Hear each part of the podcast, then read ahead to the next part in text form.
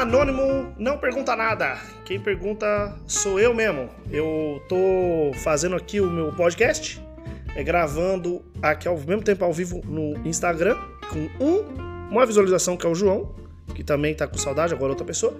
E eu estou gravando aqui sobre como foi a minha viagem ao Brasil, é, gravando podcast aqui e dizendo que foi do caralho, assim, foi muito legal visitar, ver meus irmãos, ficar um tempo na, na casa do Lucas, meu irmão mais velho, e, e, brincar com os meus irmãos, irmãos mais novos e ter algumas conversas com eles que eu não imaginei que eu teria, como por exemplo, um deles me perguntou por que que existe um pinto de borracha.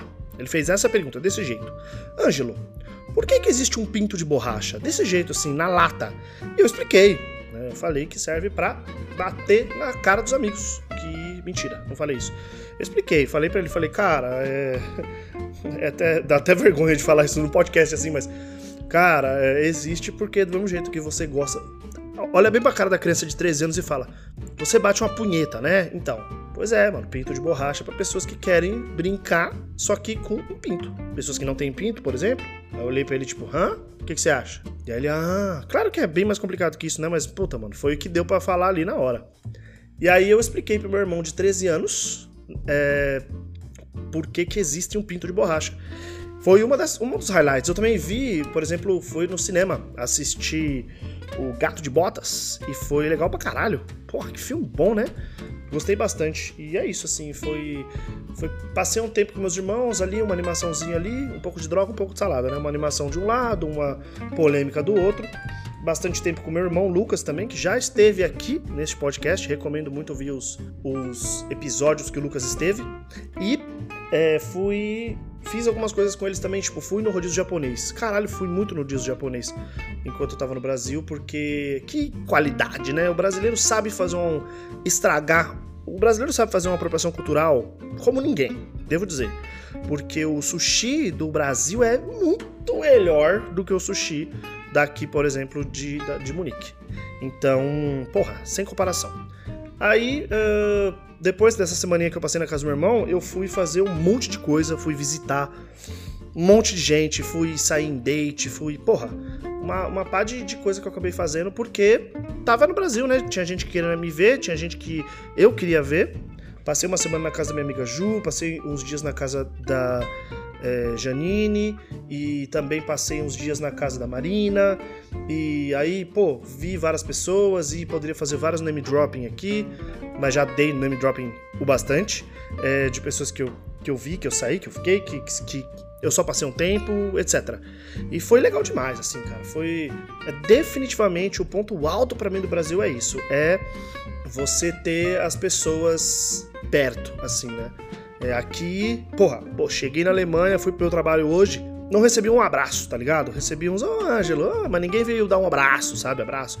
Caramba, mano, eu chegava em qualquer lugar no Brasil, às vezes eu nem conhecia as pessoas, dava abraço nelas. E já tô carente, já tô carente de abraço novamente. Então, pô, foi do caralho passar essas, esse mês no Brasil, porém estamos de volta, né? Estamos de volta, temos que, que fazer as coisas acontecerem e voltar à realidade, que é é, viver a vida, trabalhar bastante para ganhar dinheiro e fazer as coisas acontecerem. É, outras coisas que eu fiz durante essa minha viagem é, para a Alemanha, ou oh, caralho, para o Brasil, foi é, abracei muita gente, comi muita comida, olha a minha Alexa falando agora comigo, dizendo que eu tenho terapia em 5 minutos. Fiz terapia ao vivo quando eu fui pro Brasil, que nossa, tava, que saudade que eu tava de fazer terapia ao vivo. Olhar para a cara da psicóloga, e, e, e olhar para ela, aquele rosto de desaprovação de todas as coisas que eu tava falando. foi ótimo. É, então, foi muito legal, cara. E Brasil foi. E fiz uma suruba de 45 pessoas, né? Maior público que eu já fiz, numa, na maior suíte que eu já fiz. E tive uma, uma, um quórum muito bom e uma aceitação muito boa. A gente tá colhendo resultados agora dos formulários que a gente manda sempre, a gente manda formulários para as pessoas dizerem que gostaram e não. E, cara, eu tô impressionado com, a, com o grau de aprovação. Claro, vários altos e baixos, mas é, em geral, muita gente gostou bastante da festa e se sentiu muito bem.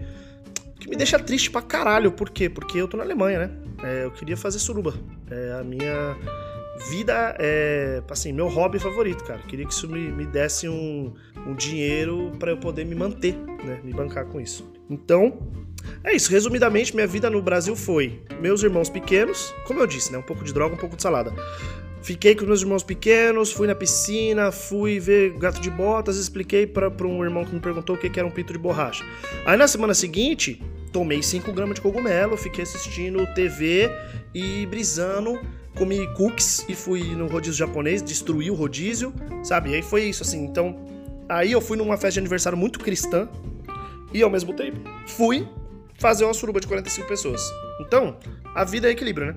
Ah, uma coisa a ver com o equilíbrio que eu acho importante, que eu acho, que eu acho importante para mim, né? que eu achei legal falar foi, é, foi perceber foi eu, porra, posso usei um cogumelinho um dia, um dia, né? Eu comi um cookiezinho, um cookiezinho legal outro dia, outro dia. É, aí eu fui lá na festa de aniversário do Boaz, que foi essa festa desse meu amigo que é crente, e a gente tocou instrumentos que foi do caralho, foi do caralho. Mano, que festa legal, mano. Quero fazer uma igual. Quero fazer uma igual agora. Mas eu não. Uma coisa que eu não fiz foi ficar bem louco de álcool, assim. Eu acho que eu tô ficando velho. Eu acho que eu não tô mais com pique de ficar bebendo, enchendo o cu de cachaça, tá ligado? É, sei lá. Acho que eu só não tô mais na, na, na vibe. Eu bebi no meu aniversário e basicamente, assim, não bebi mais na, na, durante toda essa minha estadia no Brasil, assim. E eu, fico, eu fiquei impressionado, assim, como eu não. Que eu achei que eu ia, tá ligado? Party, party hard. Mas não, foi. A parte do party hard foi mais tipo sair para comer, comer pra caralho e. Porra, todo dia 11 horas da noite eu na cama, velho. É isso. Eu sou velho. Então. Ah, é isso, é isso, é isso que eu queria contar um pouco aí da minha viagem pro Brasil. Se você que tá me vendo ao vivo agora no Instagram não sabe que eu gravo um podcast, eu gravo. E ele é assim, ele é curtinho. Ele tem 5, 6, 7 minutos. E se você que tá ouvindo o podcast agora tem perguntas para fazer, angelodias.com.br barra pergunte e você pode fazer qualquer pergunta, literalmente, qualquer pergunta anônima, ou você pode botar seu nominho lá e eu respondo no podcast é, com, como estou fazendo aqui. Como eu esqueci que eu tinha terapia, eu vou ter que sair. Eu esqueci completamente que eu tinha terapia 8 horas e vou para minha terapia. Volto depois, quem sabe, um dia. Beijos e tchau!